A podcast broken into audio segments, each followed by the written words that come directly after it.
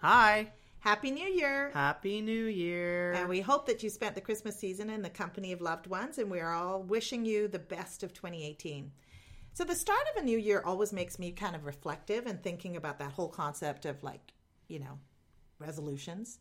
Um, like exercise more, quit smoking, I don't smoke, losing weight, uh, work life balance, which le- led us to really discuss this month's topic about strokes because many of those New Year's resolutions actually um, aid in stroke prevention. And coincidentally, I recently had a young lady visiting me from Australia, and her father and I met while he was doing an exchange here in Vancouver. Um, he was a radiology tech, he still is, and his daughter was telling me that he was taking some courses as they are just starting to treat ischemic strokes with interventional radiology in Perth, Australia. And sadly, my mother in law's mother recently had an ischemic stroke, but was not a candidate for treatment as she was outside the window uh, for therapy. And both of all these events made me think about the range of therapy that's available for ischemic strokes. And so we thought we would try to review some basics about strokes. And we're going to spend a bit of time around current and exciting new therapy for ischemic strokes. So it's always good to start with stats. I love stats. No, you don't. I don't love stats. but we are going to start talking about stats. So, stroke is the leading cause of adult disability in Canada and the third leading cause of death. And every year, nearly 14,000 Canadians die from stroke.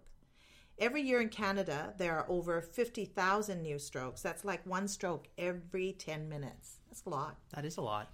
Canadians spend a total of three million dollars in hos oh three million dollars sorry three million days like in one hospital. Probably three million exactly. They spend a total of three million days in hospitals because of stroke every year. And the stroke costs the Canadian economy more than 3.6 billion a year in physician services hospital costs lost wages and decreased productivity. Two thirds of strokes occur among people over 65, and after the age of 55, the risk of stroke doubles every 10 years. Wow. That's how a lot. How many doubles are you at? Would then? you stop it? I haven't even reached the first double. Mm, I'm not convinced. I want to see some ID. Yeah, right. I want to see where you were born. Yeah. Mm-hmm. Um, well, so though older age increases your risk of stroke, there was a very interesting article in Scientific American in June 2017 titled More Millennials Are Having Strokes. The investigation used data from the U.S. Department of Health and Human Services, Agency for Healthcare Research and Quality. Mm-hmm. They like that big, seems a long. long. That's a long name. Very You long need an name. extra long business card to be from there. exactly.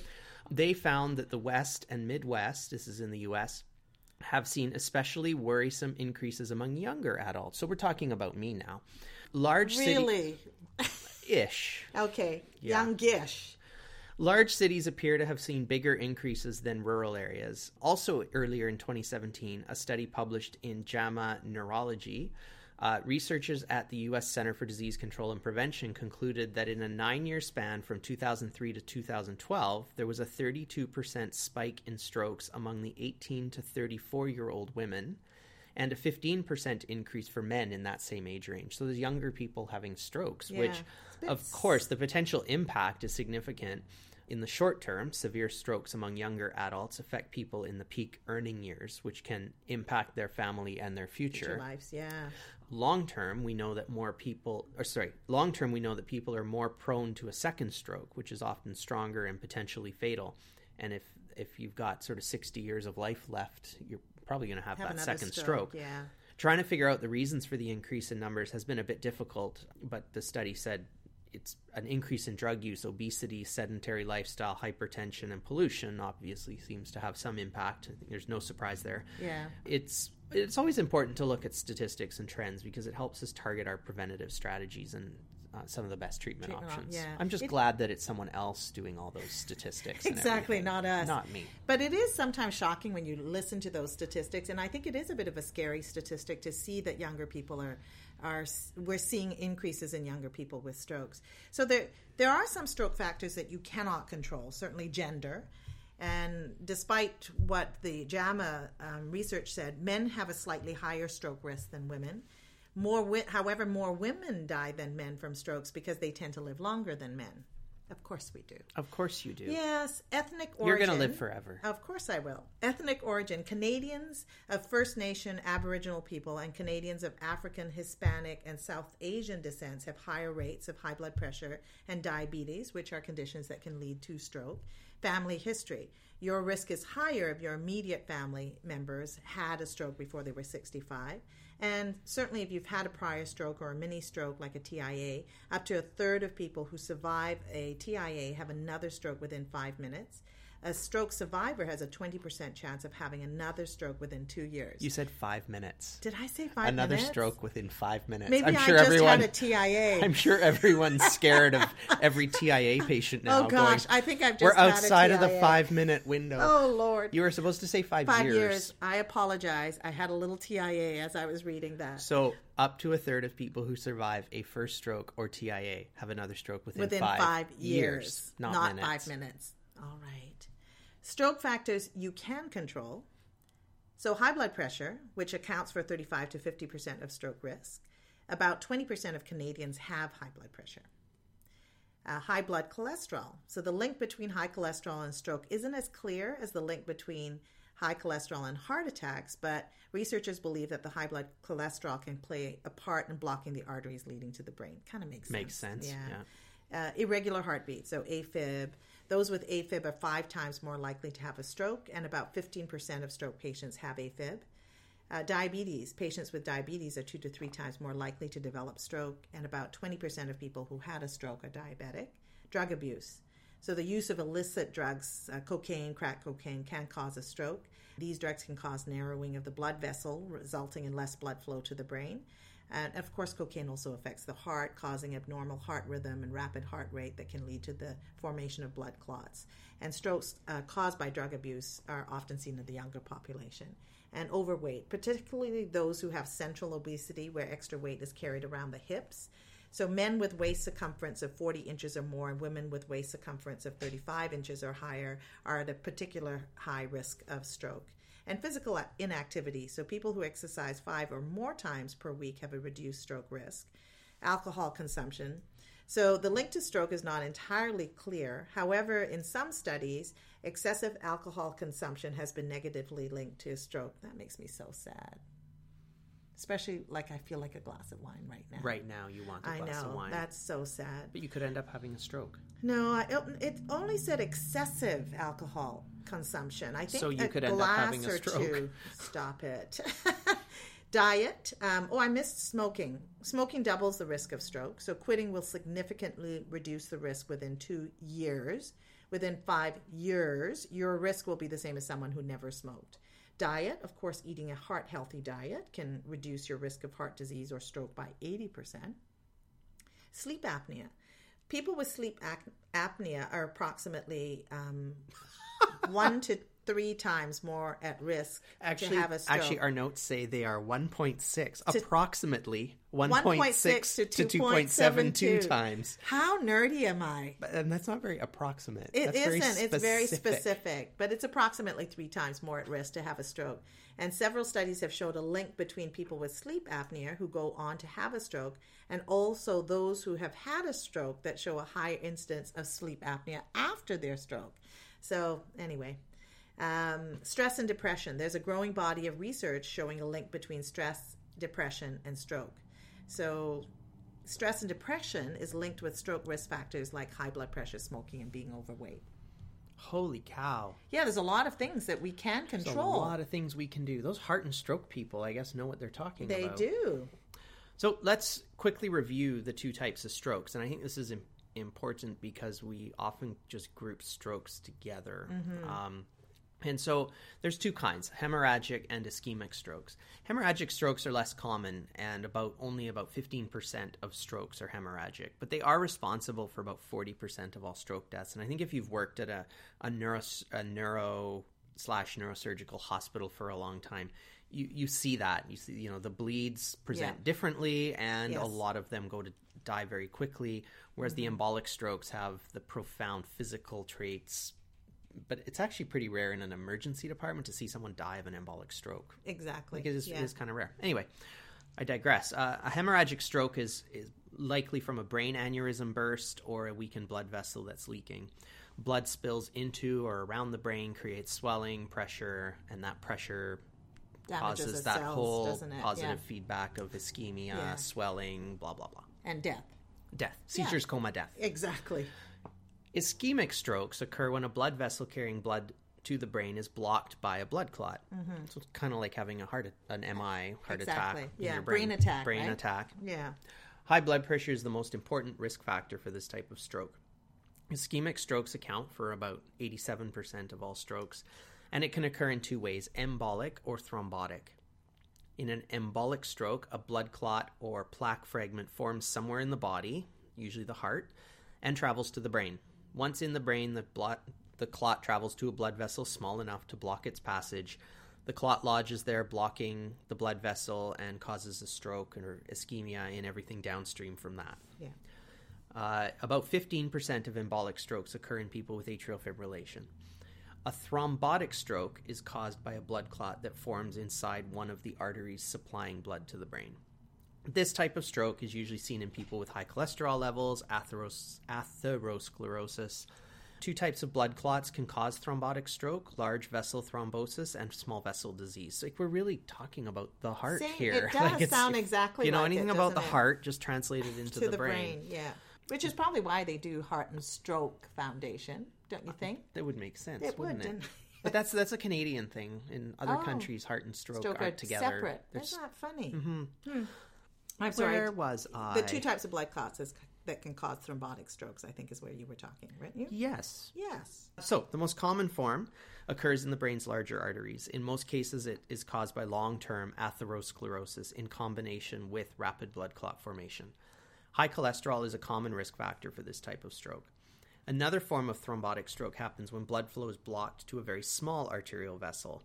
Little is known about the causes of this type of stroke, but it's closely linked to high blood pressure. Now, you may ask how TIAs fit into this classification, and the way I always had it related to me was this is angina, brain angina. Angina. Oh, that's a good Uh, one. so they fit into the ischemic classification. They're temporary blockage of blood flow to the brain. It can mimic stroke-like symptoms, but they appear and last less than 24 hours before disappearing. While TIAs do not generally cause permanent brain damage, they are a serious warning sign that a stroke may and most likely will happen in the future, and they shouldn't be ignored. And so it's, I think that's an important yeah. point for people who work in lesser resourced communities that may not have a neurologist. Someone comes in with a TIA, that's the time to hook them up with a neurologist, get them to that appointment because they've kind of got this window where they're at high mm-hmm. risk for stroke, but they've kind of given you the warning. Exactly. So, uh, for symptoms alone are not enough, specific enough, really to distinguish between an ischemic or a hemorrhagic stroke. Uh, generalized symptoms, nausea, vomiting, and headache, as well as altered LOC, may indicate increased intracranial pressure, which is typically the bleeds or Yeah. the, it, the hemorrhagic strokes. Yeah. So they really do present in that headache, Yeah. nausea, vomiting, combativeness kind of thing, like a head Mm-hmm. injury almost Yeah. Seizures are more common in hemorrhagic stroke than in ischemic stroke.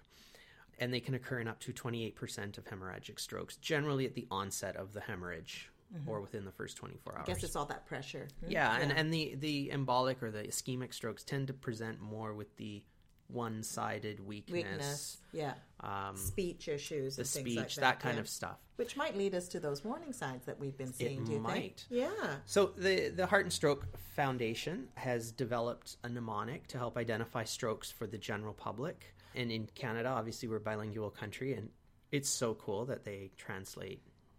The words translate. it's words the same word. translate, it all translates so wonderful. Yeah. So I know in, in BC anyway, we've got this on the side of every ambulance now is uh, FAST. So facial droop, arm weakness, and speech disturbances. And the T stands for time to call 911. And Yeah. there's been a big public push on don't ignore this. In French, it's vite, which is French for fast, which is the can- the Canadian, oops, uh, which is the English one, uh, and that's for visage incapacité, trouble de la parole, and extrême urgence. They mean the same thing. Which is kind of neat, isn't it? I Yeah, know. I know. I think the the one I actually prefer the one in French because when we talk about arm weakness, it actually could be leg weakness as well, but they, Right. it's a limb really. and so in it French, it's it's it's disability. disability yeah. in general. So it's Yeah. kind of a little bit more inclusive, isn't it? Yeah. So let's So maybe what are we start talking about the treatment. Yeah, let's talk about treatment. So the gold standard for ischemic strokes in the past 20 years, and we are really going to just talk about ischemic strokes because hemorrhagic sh- uh, strokes are usually either You need a um, drill. Yes, exactly. You need to go to the operating room. Yeah. Um, and that's about it. So, but for ischemic strokes, the gold standard for ischemic strokes in the past 20 years is TPA, which again, which dissolves the clot and restores the blood flow. But this is shocking to me because I remember, Me too. right? Don't you remember at the beginning of this 20 years ago when people were talking about giving a clot buster to someone who had a stroke? People were like, what are you crazy? You're going to cause bleeding. These people are going to die of a big hemorrhagic event. And now it's considered the gold standard that most hospitals can give TPA who have a CT scan, who have access to a And, neuroradiologist. and the neurologist is now over FaceTime on an iPad Exactly. some, in some and hospitals. you can get TPA. So it's quite interesting. When administered within 4.5 hours from the symptom onset, it increases the odds of survival without clinical significant disability at three to six months. That's pretty amazing. The treatment effect is time dependent. The odds ratio uh, for a good outcome is about 1.75 when TPA is given within three hours, 1.26 when it's given between three and four and a half hours, and then beyond that, it's kind of non statistically significant. So, certainly, it's better to be giving it sooner, Sooner. than later, but there are some things that say, you know, even later is not maybe such a bad thing. The new kind of thing that's really perhaps not so new anymore is this clot retrieval or endovascular treatment. And there's two ways of doing it. You can either go in and put TPA right into the clot itself, or frankly, you extricate you extricate the clot by it looks like a corkscrew. You kind of dial into the clot and then you pull it out. In 2015, Canadian researchers published their findings in the New England Journal of Medicine, and they completed an international randomized control trial showing that a clot retrieval procedure known as endovascular treatment can dramatically improve patient outcomes after an acute ischemic stroke. The clinical trial was known as ESCAPE, which stands for Endovascular Treatment for Small Core and Anterior Circulation Proximal Occlusion, with emphasis on minimizing CT to recanalization times. Oh my God. I know, ESCAPE was so much easier. Anyway, Don't you love uh, medical studies? How they just pick the first letter of every fifth word and make a trendy word out of it? so that we can remember it anyway. So, in the test group, high tech equipment and imaging was used to remove the clot through the patient's blood vessel, which restored blood flow. Using a procedure called a endovascular thrombectomy, they inserted a thin tube and then guided it with X-ray imaging, and then they have this retrievable stent or stent triever. Another little a stent triever. I'm sure it isn't forty thousand dollars. I'm sure it is. But the stent triever really is a corkscrew that's used to remove the clot. So the researchers actually found, seriously though, they found a 50% reduction in the overall death rate among the patients who were treated with endovascular thrombectomy. And the study also showed an increase in positive outcomes for patients um, to about 55% from about 30%. So a, a significant increase.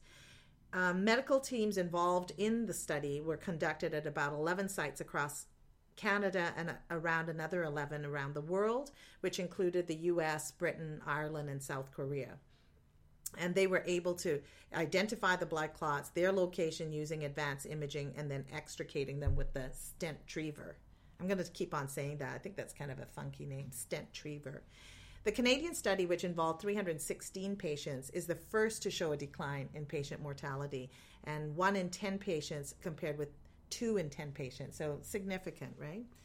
It was, it, yeah, and to have watched a few of these endovascular Yeah. treatments um, at our hospital. It's our quite hospital, dramatic, isn't it's it? It's very dramatic. Yeah. Suddenly, you know, the, the some of them the TPA isn't working. Some of them they won't even start the TPA if if they're ready, and to just watch someone's arm like Start they can just suddenly again. lift their arm up again, and you're like, okay, that's actually cool. It is. It's very. And I'm not one who gets really excited about advanced medical procedures Yeah. and stuff. People, some people like to watch all that, but that's pretty cool. Yeah, when you just see some too. person who's got one-sided weakness suddenly just go, "Oh, it's gone." Yeah. I'm able to now do this. like I know it's it's amazing. It's like an outpatient procedure now almost. It is. anyway, so breaking news. I guess we're gonna have to come clean. We are going to have to come clean. I know. Happy New Year. It's January 1st. It's not actually. Yeah, I We were a little slow this month. And so, but the reason we have to come clean is there, the International Stroke Conference was held in LA um, January 24th to 26th, which, Which is was like- actually now. now. Yeah, And in that conference, there were new guidelines released. So it's actually worth us talking pretending about that, that- or yeah. not pretending that it's January 1st. yeah, exactly. Uh, and it was published online in the Stroke Journal. The document was endorsed by the American Association of Neurological Surgeons and the Congress of Neuro. All these people. Anyway, Yeah. you can go online and see who endorsed it. The last guidelines for treating ischemic strokes were written in 2015. However, since those guidelines were published, two additional studies have suggested that some patients can benefit from mechanical thromboembolectomy, the mm-hmm. same thing we just talked about Yeah, after six hours, possibly up to 24 hours following a stroke. So this is really it's possibly going to change a lot of our referral transfer patterns. Whereas Absolutely. before we thought, well, you you're outside of the TPA window, and I guess there's nothing we can do. exactly. Now there's maybe this drive that even within 24 hours you can get a, a better outcome. One of these studies called DEFUSE 3, I'm not going to name what it all stood for because that's just it's one of those silly medical studies again Exactly. uh, was presented and published simultaneously in the New England Journal of Medicine hours before the release. It's a prospective, randomized, phase three, multi center, controlled trial of patients with acute ischemic anterior circulation strokes due to a large artery occlusion between 6 and 16 hours of stroke onset. So these are big strokes. Yeah.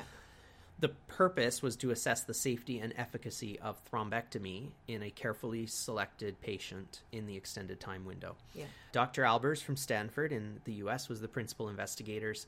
One of the selection criteria is having a large clot in one of the large vessels at the base of the brain that typically cause more severe strokes.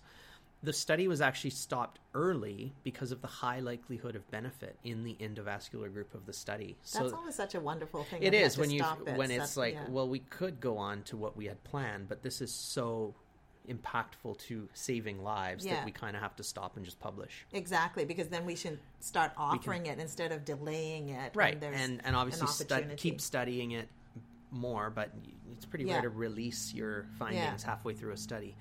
So the second study called Dawn, which stands for something that doesn't matter, was It's presented. quite long, isn't it? That Dawn one. The Dawn. Like, There's four letters, and seriously, it's three lines Yes, in the I Word know. document. It was presented at the third European Stroke Organization conference in July last year in Prague.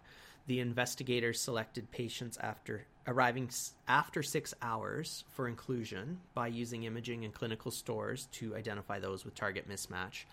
Um, a small core infarct volume, but a large area of brain at risk for ischemia, yet still potentially salvageable. That's what so- target mismatch is, right? Right. Yeah. Okay. So the new guidelines basically recommend an increased treatment window for clot removal from 6 to 24 hours based on brain imaging in select patients and expanded eligibility for TPA. So this is all totally new as Yeah. in like a day ago. Yeah. But you are we love that we get to talk about these sorts of things and Mm-hmm. it's not to say that on Monday you're going to change the way you do things, but I always like it when nurses kind of have an inkling of change coming. Yeah. So that when your neurologists suddenly come and say, let's not do TPA, let's go to interventional radiology, you're not the nurse standing there rolling your eyes at the resident going, Absolutely. Um, we always do TPA. Yeah, you, you can be like, oh, yeah, I've heard about this. Is this that new thing? And Yeah. you can not look like a complete idiot, of which Exactly. Many of us have over the years. Yeah. When, and it's all about best practice and evidence based practice. I mean, we say this all the time. And I think you and I certainly are nerds enough to say that it is important that as nurses that we are also keeping up to the current research. And then also, if you're in a, in a management position, then you can start to think about how do we actually manage these patients? How does the whole system have to work in order Right. for stroke patients to get to where they need to go? And if that increases capacity at your hospital because you're the only stroke hospital, how is that going to impact that? So you have it to is a think very about different, very different uh, approach workflow to Absolutely. having someone of your four patients getting TPA to now suddenly you're running to interventional Right. radiology, Exactly. which is out of our department for sure, and now you've got to have all these extra people. Yeah. Out of the department, It- Yeah. it is a it's something that impacts flow. and you- you, don't want to be the department that goes, well, we just don't have anyone to do that. Yeah, you because want if to it have best practice, Yeah. then we want to be able to support it because that's the best thing for the patient. So, back to another kind of a newish thing there's a new neuroprotectant drug which shows some promise in stopping strokes in its tracks. So, there's a new Canadian developed neuroprotective drug, NA1, and it feel it, what they've seen um, is it contains the damage done to the brain after an acute stroke. So it would certainly not be something that you would do on its own. It would be with everything else, right? So it's a it's part of a clinical trial that's called Frontier. The drug is being administered by paramedics to stroke patients who are within a three hour window of symptom onset, and it's intended to stop the stroke uh, from growing. It kind of allows the brain to hold its breath. That's kind of what Dr. Michael Tymiansik, and I apologize. Um, Tymianski. Tymianski. Oh, thank you. Tymianski, the Toronto neurosurgeon who developed it. So there's three test sites in Greater Toronto, Peel Region, and Vancouver were chosen because their paramedic services have established this kind of stroke bypass. Um, in place already. So many ambulances will bypass a closer hospital to arrive at one that offers these specialized stroke services. So the paramedics in the test sites have been equipped with these vials, and they will work with on call physicians to identify whether a patient experiencing a stroke can receive the drug en route to the hospitals. The results have not been published as yet, but hopefully they will show some positive results. So, certainly things that are happening in the stroke environment and treatment. Absolutely. So, finally, let's talk about covert strokes, which are different than TIAs. Covert strokes have no physical or functional signs, so unlike TIAs that do have yeah. a physical sign. There has been research looking at the link between covert stroke and dementia. Covert strokes occur f- five times as often as more obvious or clinically presenting strokes. Covert strokes are responsible for at least one third of all dementia. These covert strokes weaken connections among various parts of your brain and affect executive function, a set of mental processes that just help to get things done. These include planning, organization, processing information, multitasking, problem solving, decision making, reasoning, finding your way around, all that kind of stuff. I'm getting a bit worried that maybe I've had a few covert strokes. Well, I, I was going to say that, but I think the I treatment, think, though, oh dear, in my study yes. that I'm doing right now On called me? WINE. Oh yes, which stands for we'll make something up. We'll make a, a, whole yes. paragraph up that'll have a W I N and E in it, oh, and we'll call it the wine study. Exactly. Um, but I think wine will probably help. Anyway, so instead of assuming that dementia is a normal part of aging, it may be necessary to investigate whether the patient is actually having covert strokes. Mm. Uh, there's a large scale epidemiological study called PURE. Yeah. Wow, it only actually has four words in it. no. Prospective Urban Rural Epidemiologic. Wow. I guess you have to put study at the end of yeah, that. I Cures. Guess. Yeah. It's recruiting over 154,000 individuals from around the world to examine the relationship of societal influences on human lifestyle behaviors, cardiovascular risks, and incidence of chronic, non communicable diseases. Within this study is a sub study called Pure Mind, where some of the study participants will have brain MRI to identify risk factors for covert stroke. So the sub study sub study is being coordinated by Dr. Eric Smith at the University of Calgary and Dr. Martin O'Donnell at McMaster. So it'll certainly be interesting to see what they, they come, come, up, up with. with. Yeah. And it is a, it, I know we have listeners from all over the world, but it is a bit of a proud Canadian thing that a lot of the the fancy stroke studies and the new treatments are. Mm-hmm done are started by our neurologists in Canada. Yeah. So big it is very big shout, shout out. out. to our neurologists and future neurologists in Canada. Exactly. Keep going. So, in conclusion, stroke, whether it be a first stroke, subsequent stroke, TIA, or co- covert stroke, can be prevented by managing vascular risk factors like high blood pressure, high cholesterol, and diabetes, and managing unhealthy behaviors like smoking, physical inactivity, and poor diet. In a report by the Canadian Stroke Best Practices in 2016, it stated that Canadians' awareness of risk factors is poor. High blood pressure is the number one modifiable risk factor, yet in a pool less than a quarter of in a poll, sorry, in a pool. Oh my goodness. In a poll less than a third, a quarter. Okay, start okay, over. let me just start over. Okay. In a report by the Canadian Stroke Best Practices in 2016, it stated that Canadians' awareness of risk factors is poor. High blood pressure is the number one modifiable risk factor. Yet, in a poll, less than a quarter of Canadians know that it is a risk factor for strokes. Only one fourth named smoking as a risk factor, one third named poor diet, and less than a fifth noted physical inactivity as risks. So, this is a great way for us in healthcare to target patient education as Totally. nurses. It is imperative that there is a coordinated effort by the medical community, public health, advertisements, pre hospital, and in hospital staff to ensure that stroke patients have timely access to life saving and brain preserving interventions like TPA and clot retrieval, etc. Watch the news for NI1 and its potential to decrease the damage to brain function after a stroke. And research should really look at both stroke and dementia as there's a strong link between the two. Pretty Sounds good. stoked about strokes. Stoked about strokes. Yeah. And the wine study. Yes, we're going to start a wine study. I am. I'll be the only person in yeah, the I don't study. drink wine, so. All right. Um, we will see you Probably very soon. in 'cause- February. Well, because that's in how many days? that's only in four days. yes, we will definitely do our February one on time. On February 1st. Exactly. All right. Bye. For past episodes and to comment on this episode, please visit our website at nursem.org. That's N U R S E M dot O R G. You can follow us on Twitter at NursemCast and also find us on Facebook at Nursem Podcast.